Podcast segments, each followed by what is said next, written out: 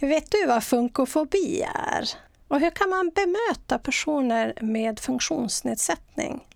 Och hur tränar du dig som behandlare att förhindra och förebygga att funkofobi händer när en person kommer till dig? Ja, det pratar vi om i KBT-poddens avsnitt idag. Den här podden vänder sig till dig som vill bli en bättre behandlare i kognitiv beteendeterapi och annan beteendeförändring. Jag heter Lena Olsson Lalor och hälsar dig hjärtligt välkommen.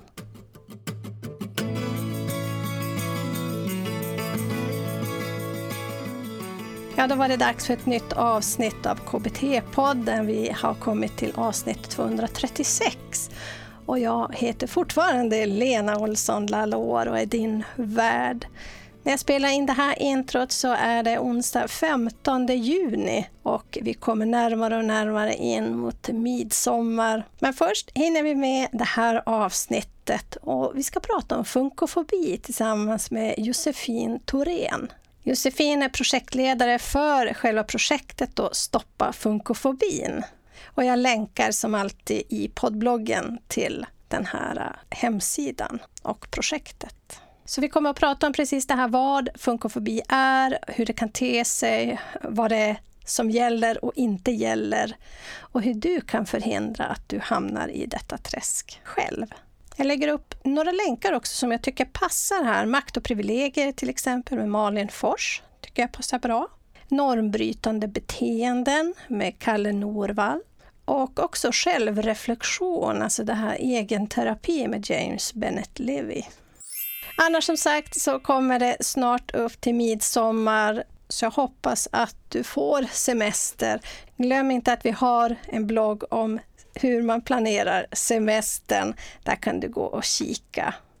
Jag ska inte låta dig vänta längre på funkofobi. Och är det så att du har några funderingar, kom in på poddbloggen så finns rapporten där och också hemsidan till Stoppa funkofobin. Mycket nöje! Välkommen till KBT-podden Josefin! Tack så jättemycket, kul att vara här. Ja, roligt att du kunde komma. Och eh, jag tänkte vi ska ju prata om funkofobi idag. Jajamän. Och vad det är lite grann. Men först kan väl du berätta vem du är? Ja, absolut. Mitt namn är Josefin Thorén och jag är projektledare för Stoppa funkofobin, som då är ett projekt som drivs av ungdomsrörelsen inom funkisrörelsen. Så det är det jag är projektledare och då har vi då såklart tagit fram massa spännande material och eh, kunskap kring just funkofobi. Så det är det jag sysslar med och det är jätte, jättespännande och superviktiga frågor som ofta blir osynliggjorda annars. Mm, vad härligt. Och eh, jag blev så nyfiken för när jag skrivit en rapport och den heter ju någonting sånt här, äh, du måste acceptera att du alltid kommer att bli diskriminerad. Mm. Stämmer det? Det stämmer, det är exakt det där är titeln. Vi ah. gjorde nämligen en undersökning bland eh, ungdomar som har funktionsnedsättning som är mellan 15 och 30 år. Och då var det här ett av citaten som en av de här ungdomarna hade fått, eh, fått höra av någon. Mm. Då tyckte vi att det var så talande för attityden i att man förväntas, eh, att man ska ha ett svårare liv eller man ska förväntas bli diskriminerad bara för att man har en funktionsnedsättning. Vilket ju är så mm. extremt skevt. Så då hamnade det på eh, framsidan. Ja. Ja, det går ju att tolka på lite olika sätt. Så jag tänker det här, det är inte att vi ska acceptera det, utan egentligen att man förväntas acceptera. Eller hur tänker du? Vad menade de med det där? Exakt det som du sa, att man eh, man ska räkna med att man kommer att bli diskriminerad. Det är så mm. världen ser ut, det är bara att acceptera det. Vilket mm. är en väldigt skev inställning för att om vi landar där och bestämmer att vi är nöjda där, då kommer det aldrig ske en förändring. Mm. Um, och det finns ju så mycket diskriminering liksom, uh, riktad mot oss så att det blir en väldigt, uh, det blir en väldigt hopplös inställning om vi skulle acceptera den. Uh, så det vägrar vi. Mm, mm. Så man kan se, vi jobbar mycket med acceptans inom vårt fält och där tänker vi acceptans är att se verkligheten som den ser ut. Så här ser det ut idag. Sen kan man vilja förflytta sig, som du säger, att göra förändring, att man kanske inte ska acceptera utan att eh, strida för sin sak och så. Men så mm. ser ju faktiskt verkligheten ut. Ja, som du då säger att de har skrivit i sina de här undersökningarna som ni har gjort. Exakt, ja, men att det är så utbrett. Jag tycker det är jätteviktigt eh, så här, att just ta liksom, striden mot den här förväntade acceptansen som ni också gör. Jag tycker det är väldigt uh, otroligt viktigt. Hur jobbar ni med det? Ja, acceptansfrågan är ju en väldigt stor sak i vårt fält och det går att definiera på väldigt många olika sätt. Men vi jobbar ju alltid med att man behöver acceptera läget som det faktiskt ser ut och det är ju eh, som det ser ut så kanske det finns diskriminering då idag eller kanske, det finns ju det. Och så mm. ser det ut och det är verkligheten som den är idag. Sen behöver man inte stanna kvar i det och då får man göra förändringar därifrån. Just Om man säger så, för det är det ni jobbar med då. Så att jag kan tänka mig ibland används acceptans lite på olika sätt. Just det. Mm. Och där tänker jag det här att vi måste ju såklart förstå var vi är nu. Den är ju jätteviktig, för inser mm. vi inte vilka utmaningar som vi står inför, då är det väldigt svårt att jobba mot dem. Mm, ehm. precis, det jobbar vi med. Det kallar vi acceptans och jag ville bara göra det tydligt så att eh, definitionen av det här med acceptans, att vi vet eh, vad vi tänker, för då blir det mer så här kan vi konstatera att läget ser ut. Just det. Just det. Mm. Och sen vill vi förändra. Ja, men verkligen, för något som vi jobbar mycket med i den här, eller upplever mycket i den här okunskapen. Eh, och mm. i okunskapen blir det väldigt stort osynliggörande. I och med att kunskapen är så låg att människor tänker att det är väl bra. det är mm. väl liksom inte så illa eller eh, exakt, det är väl bara att acceptera att man blir diskriminerad. Det är liksom där nivån ligger liksom. och då blir det väldigt eh, osynliggjort vilken situation man befinner sig i och då är det svårt att få med sig allierade i att göra, en, mm. göra det här förändringsarbetet. Liksom. Så att mm. avslöjandet för oss är jätteviktigt, därav rapporten eh, som vi skrev. Mm. Kan du berätta lite grann om den här rapporten och bakgrunden? Vad det är för sorts projekt? Ja, absolut. absolut. Eh, egentligen så projektets fokus är att man eh, vill helt enkelt skapa en ny typ av arbete mot funkofobi Eh, rörelsen, ungdomsrörelsen var väldigt eh, liksom, tydliga i att det, det, har gått för långt. Vi, vi, vi, kan inte stå för att det är så här kunskapsläget ligger eller att det här är en situation vi ska behöva leva med. Vi behöver ett projekt eh, som verkligen tar tag i de här frågorna från vårt perspektiv och verkligen ser till att höja våra röster kring funkofobi. Mm. Och eh, då är egentligen eh, rapporten ett sätt att just då har vi samlat in genom undersökningen, samlat in röster, berättelser, vittnesmål om hur det är att leva i en värld som har funkofobi eh, och hur det slår. Och då har vi helt enkelt samlat in de här och skrivit en rapport som egentligen är en nulägesanalys av hur funkofobin ser ut i Sverige idag, då, liksom där unga människor sätter ord på eh, sina upplevelser. Mm. Med det här försöka att skapa ett, ett kunskapslyft som verkligen slår brett och som också berätta vad fungofobi är. Det är jättemånga som inte har full koll på det och därmed mm. är det också viktigt att verkligen så här, se till att vi har ett ordförråd för det, ett språk för det. Um, så i rapporten handlar det mycket om så här, vad är fungofobi, historiken kring det, hur ser det ut idag utifrån framförallt tre olika ämnen. Vi fokuserade på utbildning, arbetsliv och samlevnad. Och sen har vi också då såklart en rad olika förslag på vad vi skulle vilja se istället, hur man skulle kunna jobba mot fungofobin. Mm, mm.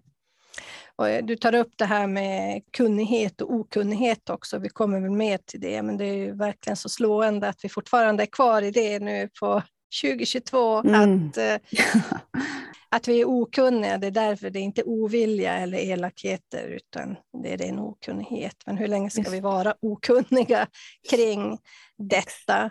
Men Josefin, kan vi börja med då, vad är funkofobi? För det tror jag inte alla vet vad det är. Nej, absolut. Funkofobi är, vi brukar säga det lite tudelat. Funkofobi kan både vara eh, någonting som något gör mot någon, eh, till exempel uttala sig på ett kränkande sätt eh, om någons funktionsnedsättning till exempel, eller att man gör någonting fungofobiskt som att men vi, vill inte, vi vägrar installera en hörslinga här inne fastän det hade behövts och så vidare. En fungofobisk handling som slår mot någons funktionsnedsättning. Men det är också en form av en struktur, ett funkofobiskt samhälle. Det här att det finns en funktionsnorm, att så här borde du fungera för att passa in, eh, för att bli liksom sedd som fullgod medborgare och så vidare. Och så vidare. Mm. Och att det då finns ett struktur kring det som också är något att jobba mot. Det är inte bara på individnivå, det är också på strukturnivå. Eh, så att funkofobi är den här bredden i det, men det är egentligen handlingar, ageranden, tankesätt som på något sätt eh, diskriminerar mot eller slår illa mot personer personer med funktionsnedsättning och att det är just funktionen som är i centrum. Lite som sexism eller rasism fast just mot eh, funktion. Mm, just det. Mm. Och det gäller ju ganska många människor som har funktionsnedsättning i Sverige. Gud ja, 15 till 20 procent har någon form av funktionsnedsättning. Ja. Det är väldigt många.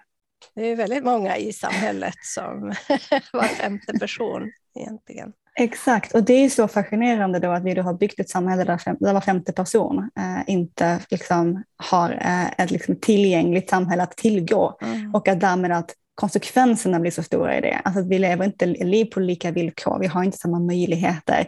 Eh, och att det börjar från liksom barnsben upp till, till vuxenlivet, till pensionsålder. Det är, väl, det är väldigt brett och det slår mot alla möjliga åldersgrupper och inkluderar på så många sätt eh, människors liv. Och, ja, det är väldigt eh, det är stort och det när man tänker på det så blir det lite smått galet. Hur kan vi tänka att vi ska bygga ett samhälle bara för vissa människor?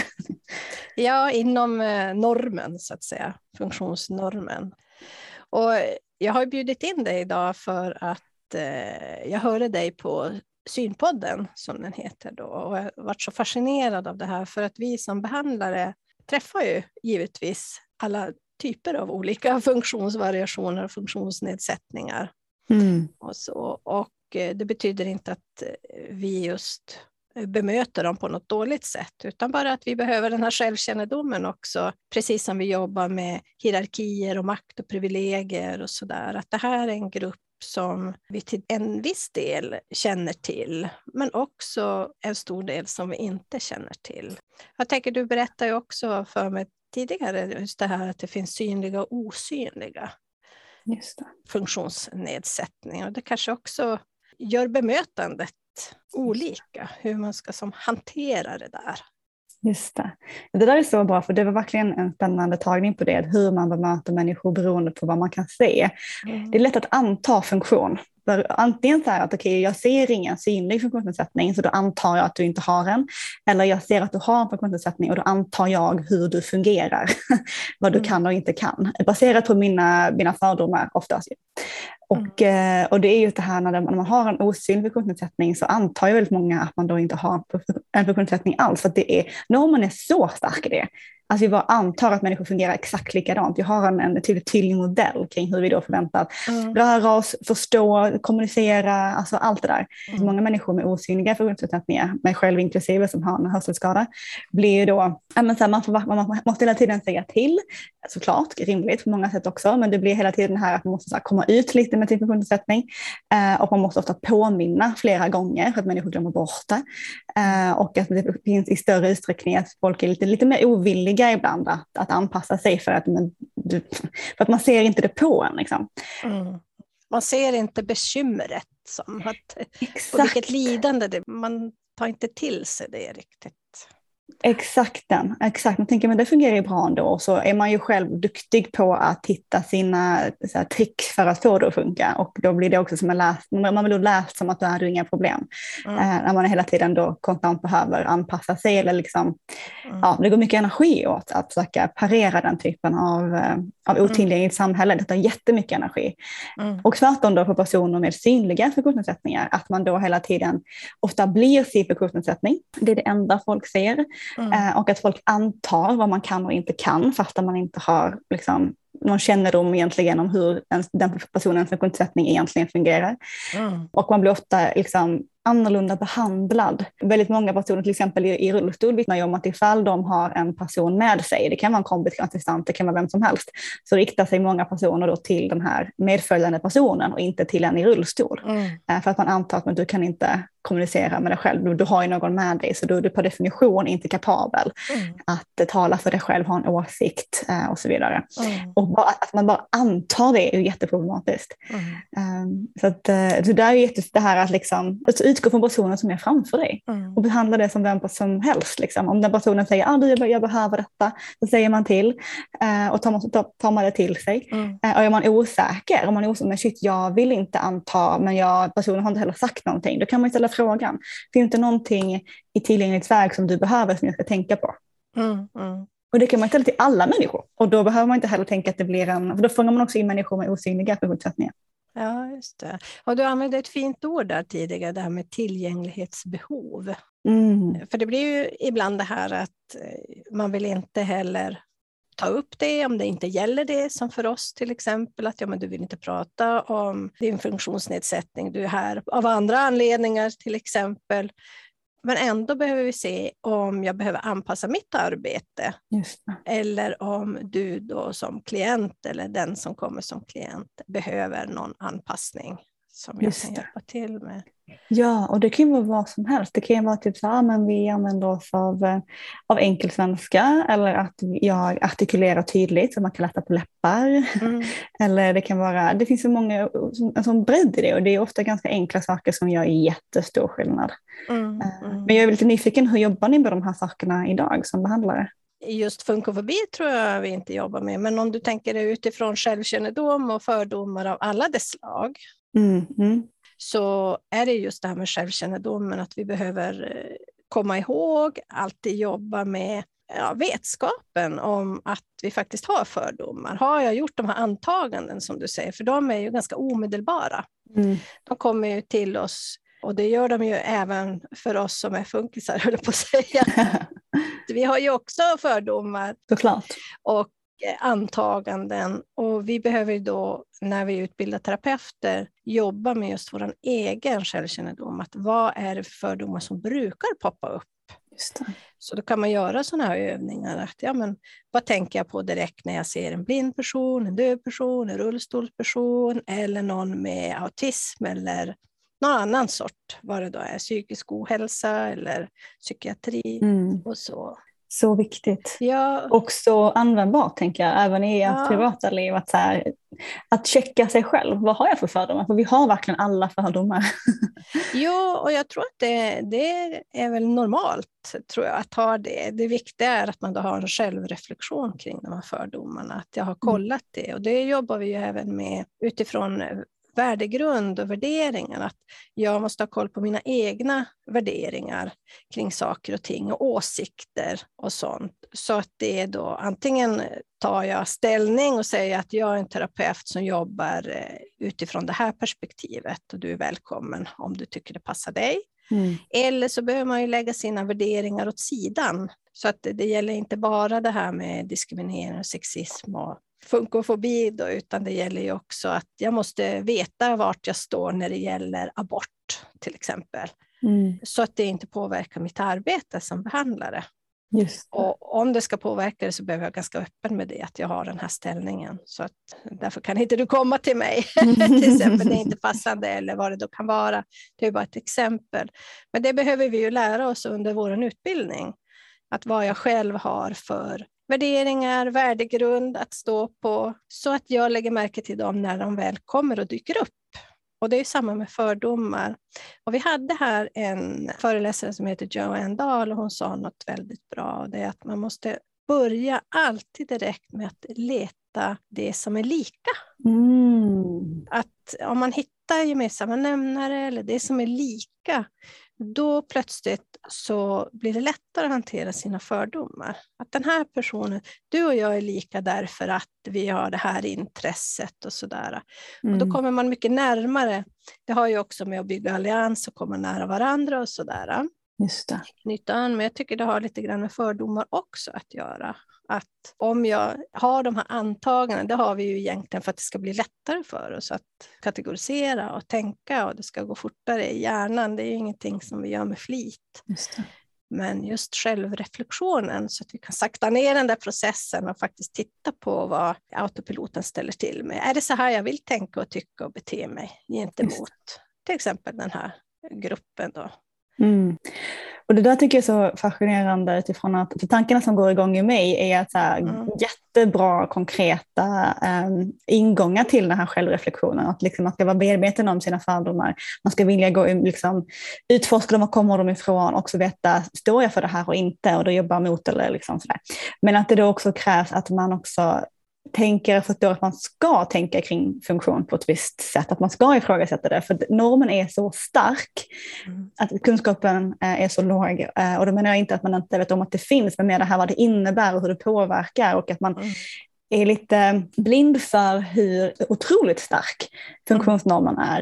Uh, att det, är, att det är nästan en icke-identitet att inte passera inom normen för att det är så självklart, man bara förutsätter att alla gör det. Och så mm. har vi de där andra, då, då, med funktionsnedsättning, som ja. blir liksom någon form av någonting annat som man liksom tänker inte helt så passar in alltid. Mm. Och I och med att det är så starkt och så självklart och många tänker så, att ens, att ens tänka tanken att ja, det här är en fördom och inte en självklarhet, den är stor. Alltså att brygga över det och skapa den självreflektionen, självreflektionen mm. i sig kring det, tänker jag. Mm. Ja, du tänker att i självreflektionen att man ser att här har jag ett eh, snabbt antagande som är en fördom egentligen. Ja, och tänk så vet man inte om att det är en fördom, tänk så tänker man att det är det som är verkligheten. Nej, men det är så, självklart. Ja, just det. Mm. Ja, det är det som är när man tror på sina fördomar. Ja. det är det som är verkligheten. Och vi är väldigt snabba i det här, livet går ganska fort och jag tror att vi går på rutin många gånger. Mm. Så det är också viktigt att stanna upp ibland och fundera kring hur jag har bemött den här personen vi inte kunde ha gjort det på ett annat sätt. Eller mm. Vi använder ju det här i egen terapi, bland annat går vi igenom det här, men just under utbildningen också. Så jag tycker det och det gäller ju inte bara mm, personer med funktionsnedsättning, utan det gäller alla normbrytande beteenden. Så, att säga. Mm. så normen är egentligen ganska, ganska snäv om man tänker sig hur många som hamnar utanför normen, hur vi då tänker i samhället. Kanske ingen kan säga vad normen ligger på, men just det här du säger att man antar att alla har samma funktion, mm. att det direkt går dit. Och den är då inom situationstecken normal på det här sättet. Allt annat är annorlunda. Just det. Och att man tänker att alla borde ha samma funktion. Mm.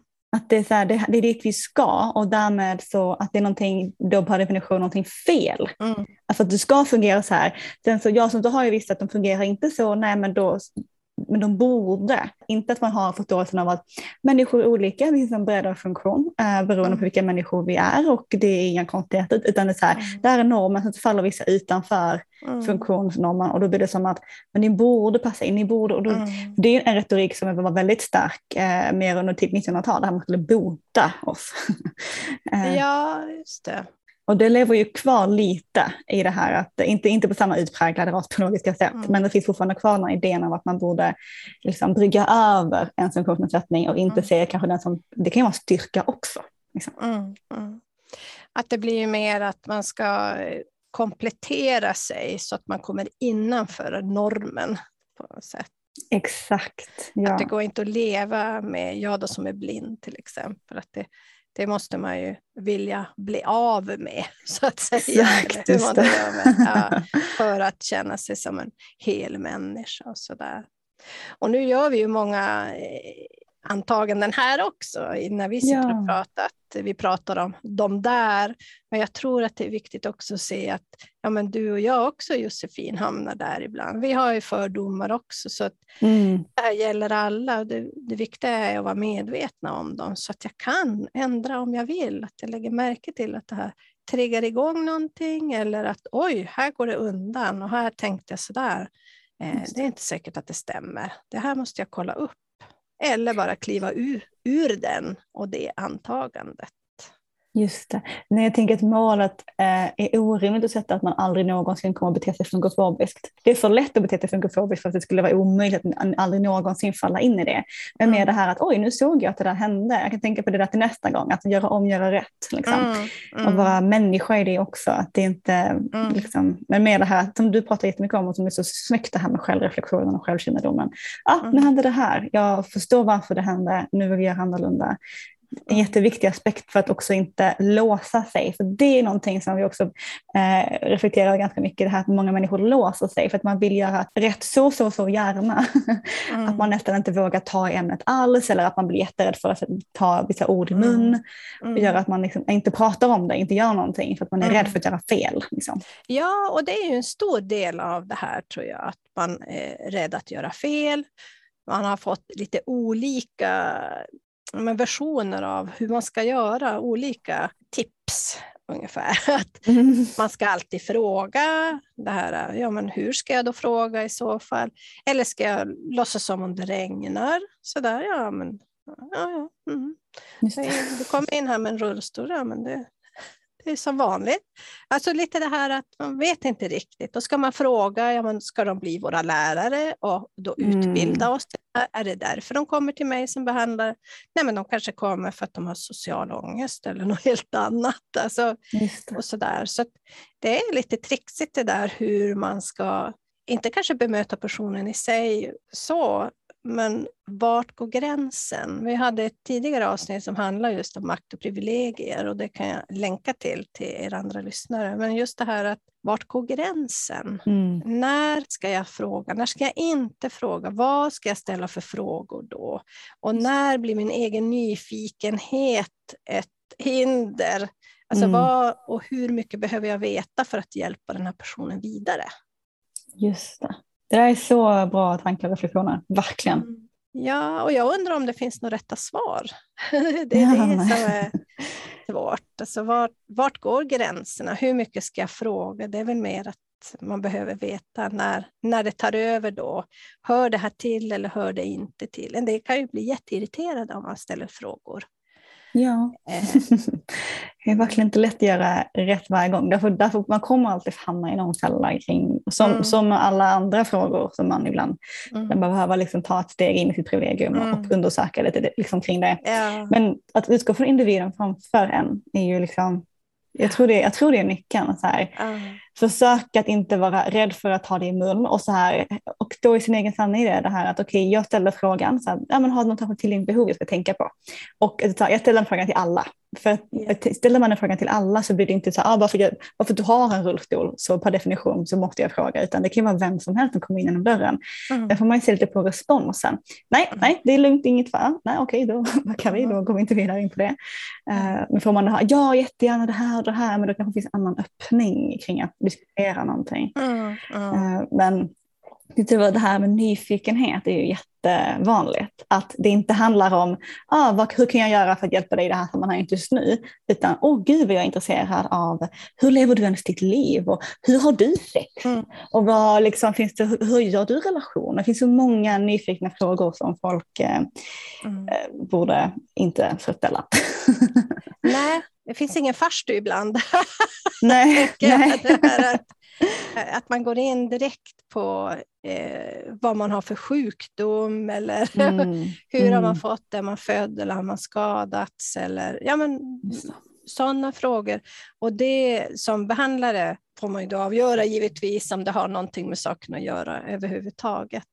Just det, är det relevant för sammanhanget här? Hur väl känner vi varandra?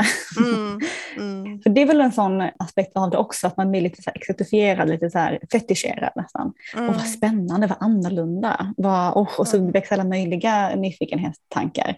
Mm. Och det är så här, ja, du får vara hur nyfiken du vill, men du måste inte fråga allt som kommer igenom, din, alltså genom huvudet. Mm. Nej, och, och se också, du nämnde någonting viktigt där, vilken typ av relation har vi? Mm.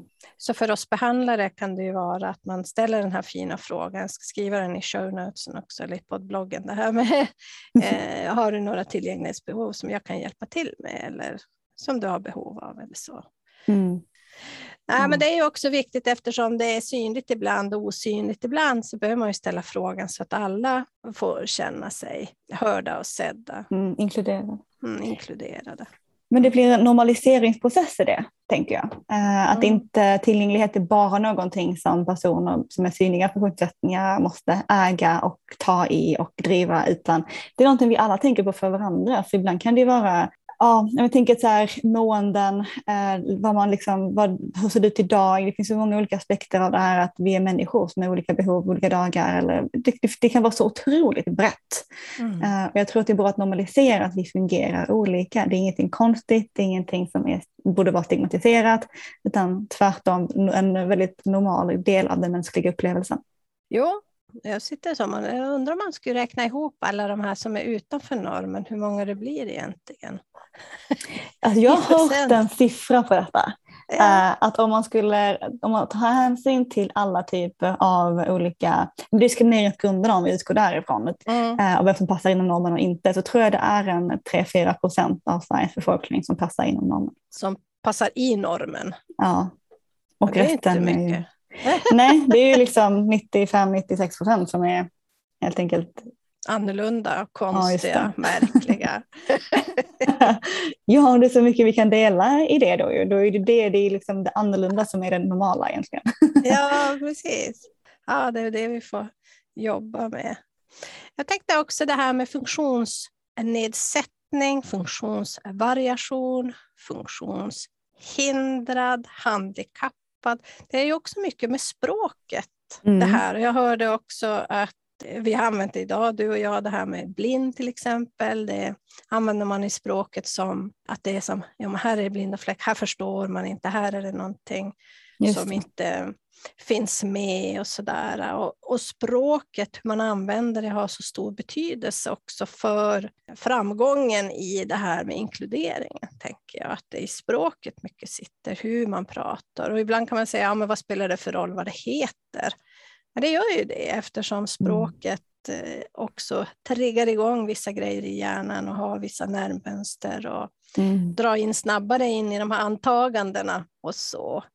Kan du berätta lite grann om det här, hur du tänker kring eh, funktionsnedsättning kontra funktionsvariation och funktionshindrade, för det är lite olika betydelser. Verkligen. Ja, men det, ja, det, jag håller verkligen med dig. Det här språket är så otroligt viktigt. Det säger någonting om hur vi värderar eh, och, vad vi, och vad vi inte värderar på något sätt. Och utgångspunkten är alltid så här, om man har en person framför sig och den personen säger jag vill bli kallad för detta, eller så här benämner jag mig själv, då ska man alltid lyssna på det, 100 procent, det är det som är det viktiga i mötet med den människan, hur vill den personen bli bemött. Men om vi kollar utifrån rörelsen så har vi liksom olika typer av ställningstagande. Där är det en väldigt den stora majoriteten inom rörelsen förespråkar att man använder sig av till exempel ordet funktionsnedsättning. Alltså ordet funktionsvariation, väldigt så up and coming word som väldigt så här, blir mer och mer populärt och liksom dragit in väldigt stora grupper som säljer sig till det. Men ofta är de här grupperna utanför rörelsen, inte, ofta inte själva en del av funkisrörelsen. Vilket är väldigt fascinerande att man kanske av välvilja tänker att jo, men det här är det här liksom nya bra ordet man ska använda. Men aspekten kring just funktionsvariation är så här, det är inte samma sak att ha glasögon som att vara blind.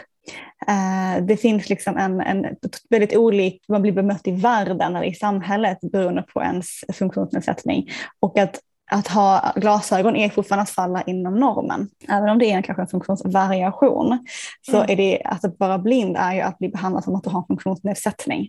Då mm. vill man typ så här claima ordet mer som att ah, vi har en funktionsnedsättning, det är så samhället ser oss. För att verkligen understryka den utsatthet som vi befinner oss i så måste vi faktiskt använda rätt ord för vår upplevelse. Mm. mm. Och att, att använda sig av funktionsvariation finns en risk att man liksom vattnar ur lite problematiken med att vi fungerar olika och att det mm. då finns en risk att man drar tillbaka våra rättigheter för det, är en sån, det finns ju en backlash kontra våra rättigheter i Sverige idag där liksom mm. hjälpmedelkostnader ökar, eh, liksom rätt till färdtjänst tas in för fler grupper och så vidare. Och då vill man inte heller lägga till ett ord som ytterligare adderar till att vi inte ska förstå vikten och betydelsen av mm. vad, vad det innebär att ha en funktionsnedsättning och vad man behöver för hjälpmedel och stöd utifrån det i så fall, mm. i och med att vi lever i ett otillgängligt samhälle. Liksom. Mm. Så kanske när de här 97-98 procenten är normen, då skulle man kunna kolla normen för funktionsvariation. Just Men det är först när det jobbet är färdigt, då, då är vi funktionsvarianter allihopa. 98 procent när vi har claimat att det verkligen är, att det handlar om variation och vi har byggt ett samhälle som ser det som en variation mm. och inte en nedsättning, då är mm. det, det är ett fantastiskt ord. Jag tycker väldigt mycket om ordet funktionsvariation, för det, är så här, ja, det där borde vara idealet, mm. men det är inte där vi är mm. och eh, risken är att man eh, ja, på något sätt vattnar ur det och inte liksom ger upplevelsen av att ha en förbundssatsning mm. den sanna verkligheten, den sanna tyngden. Mm. Och även där då att man, och, och många kan ju bli, reagera väldigt starkt på detta, jo men orten ni kallar er själva, det är ett väldigt så laddat ord. Alltså, ja, fast även om du använder ordet funktionsvariation kommer du ändå ofta prata om exakt samma människor. Så att liksom, mm. det finns en aspekt i det också, att det är så här, du menar inte någon ny grupp i det, du pratar fortfarande om oss. Mm. Uh, och, vi, det här, och det där är inte vår upplevelse att vi bara har en variation. Ofta är det verkligen när vi lever i ett samhälle som är så otillgängligt att vi har en funktionsnedsättning. Mm. Mm. Däremot vi, är vi inte funktionshindrade. Funktionshindrarna finns ju i samhället. En för hög tröskel eller en, en otillgänglig lokal eller ett samhälle där man inte kan få texten uppläst utan den finns bara liksom, i vanlig text och sådär. Det, det är ofta det som kan vara hindren. Mm. Men där får man återigen, varför personer får på individplan välja hur man vill bli definierad. Men ofta så brukar man prata om att hindren finns i samhället, det är aldrig en person. Mm. Säger du hindrarna eller hinderna? Funktionshind funktionshindrena. Hinderna. Vi får ha två ord för det där. Ja, precis. Jag tänker på de här funkofobiska handlingarna. Det är egentligen de då som är våra funktionshindrare. ah, snyggt, ja verkligen. Mm. Mm. Okay. Nej, men det, då förstår jag det där. För att där jag brukar säga funktionshindrad, då tänker jag att ja, det är nog ganska snyggt att börja säga funktionsnedsättning och sen blir man hindrad på vägen av andra saker. Och funktionsvariation inom psykiatri och psykisk ohälsa har det blivit väldigt använt det ordet med funktionsvariation. Mm. Eh, just inom autism och ADHD-spektrat där. Mm. Vi pratar också lite grann om minoritetsstress. Tänkte om vi kunde komma in på det lite grann. Ja, ja, jättegärna. Det där är så fascinerande eh, som koncept det här. Men det är otroligt viktigt koncept att förstå. För att det är lite som vi pratade om tidigare, att man ofta blir en eh, lärare för någon fungerande eller andra liksom inte delar en funktionsnedsättning. Att man ofta får de här frågorna, att det ofta är små saker hela tiden som är otillgängliga. Det gör en otroligt trött. Det tar jättemycket energi. Och det skapar en, en stress i kroppen. Och man brukar benämna det här för minoritetsstress. Eh, när det är en, en grupp i samhället som ofta blir utsatta för de här sakerna. För det kan ju vara utifrån även rasism och eh, eh, homofobi och så vidare också, att man blir utsatt för fördomar konstant eller det är liksom otillgängligt eller det är liksom många frågor. Det, gör, det skapar så mycket stress i kroppen och det finns en benämning då, minoritetsstress. Och det drabbar även personer med funktionsnedsättning.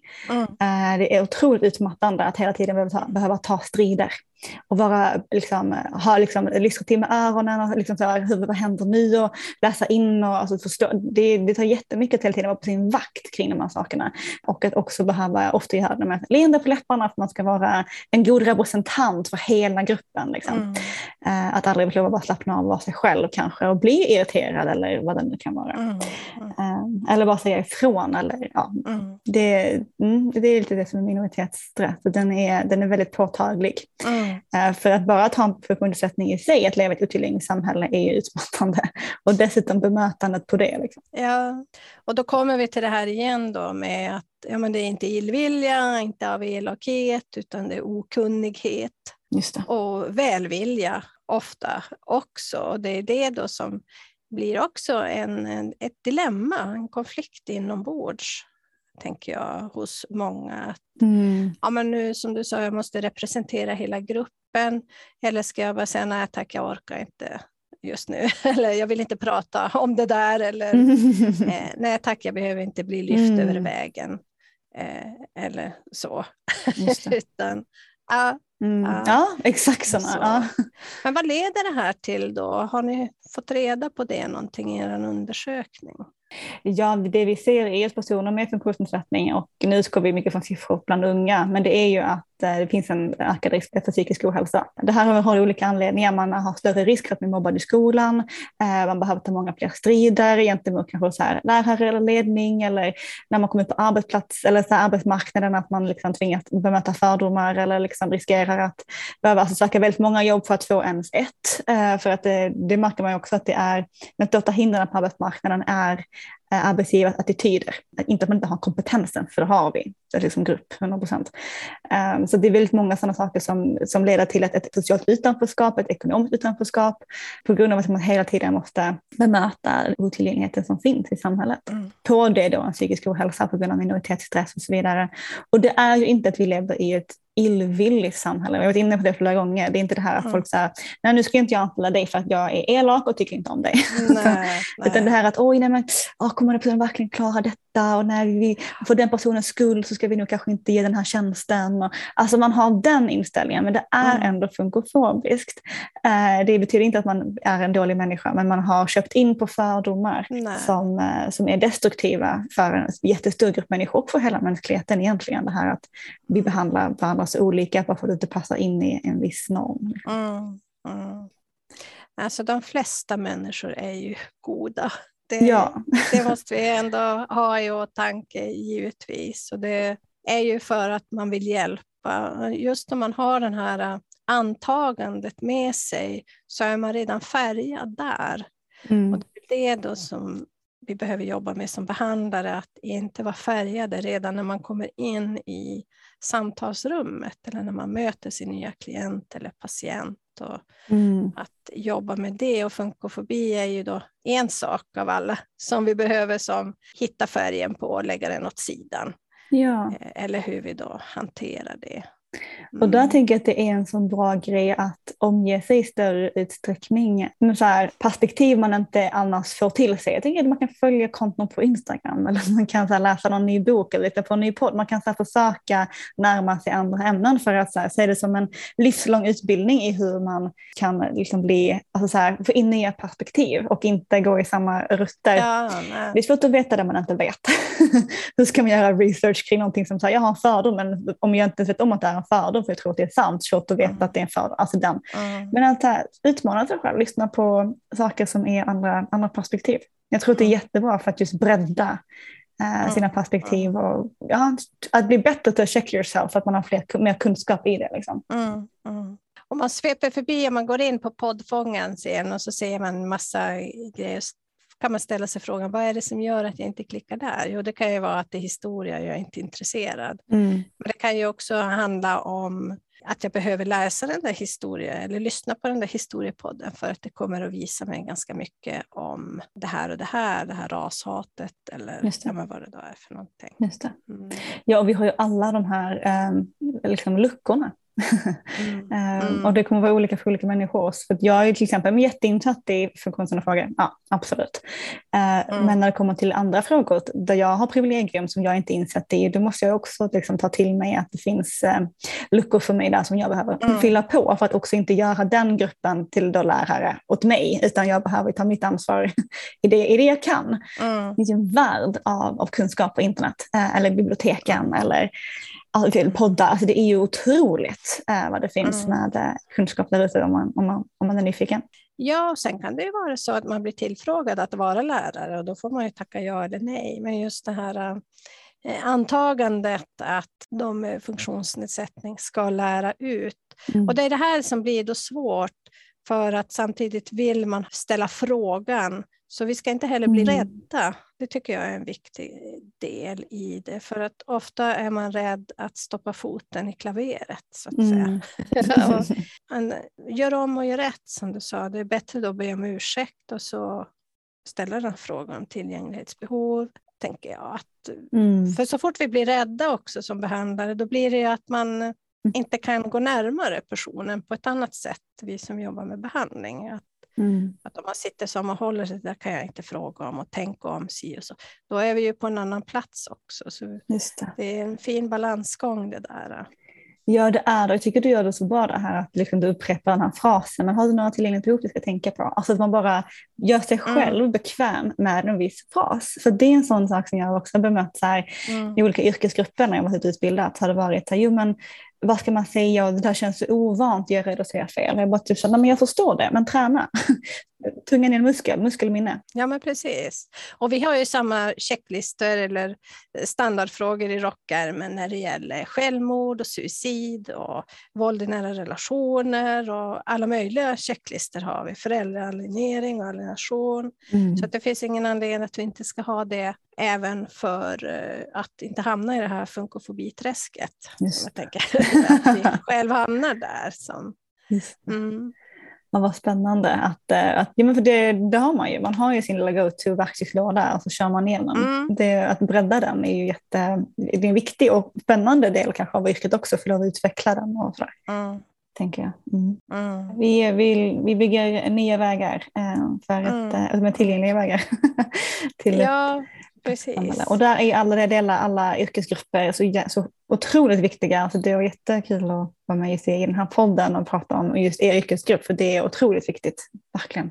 Ja, det var därför jag tyckte det var så bra, för vi pratar mycket om, annat. Och det här är ju en av våra saker som vi behöver bli bättre på, tror jag. En del jobbar ju med det här redan och sådär. Såklart. Men många av oss givetvis eh, har det lite svårt. Men nu har vi i alla fall en bra fras att använda i språket, tänka på våra fördomar. Och så tar vi den där frågan just att har du några tillgänglighetsbehov som jag ska tänka på? Perfekt. Josefin, jag tackar dig allra ödmjukast för att du har varit med och tagit tid att uh, göra oss lite kunnigare. Ja, tack så jättemycket Lena, det var jättefint att få vara här och prata med dig. Ja, det var det vi hade om funkofobi idag. Men har du mer intresse av att fördjupa dig i det här så kan du gå in på poddbloggen bliambatterbehandlare.se 236 och hitta hemsidan där stoppafunkofobin.se men också länkar vi till rapporten. Och vi har ju då pratat med Josefin Thorén som är projektledare för just det här Stoppa funkofobi-projektet. Glöm inte att vi har en spellista där också för relevanta avsnitt som makt och privilegier, normbrytande beteenden och självreflektion som vi alla kan behöva som jobbar som behandlare.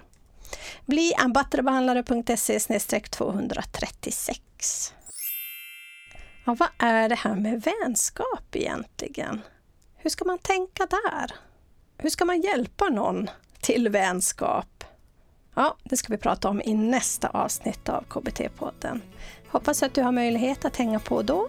Tills dess hoppas jag och Camilla, Techmillan, att du får en riktigt bra tid framöver. Hej så länge!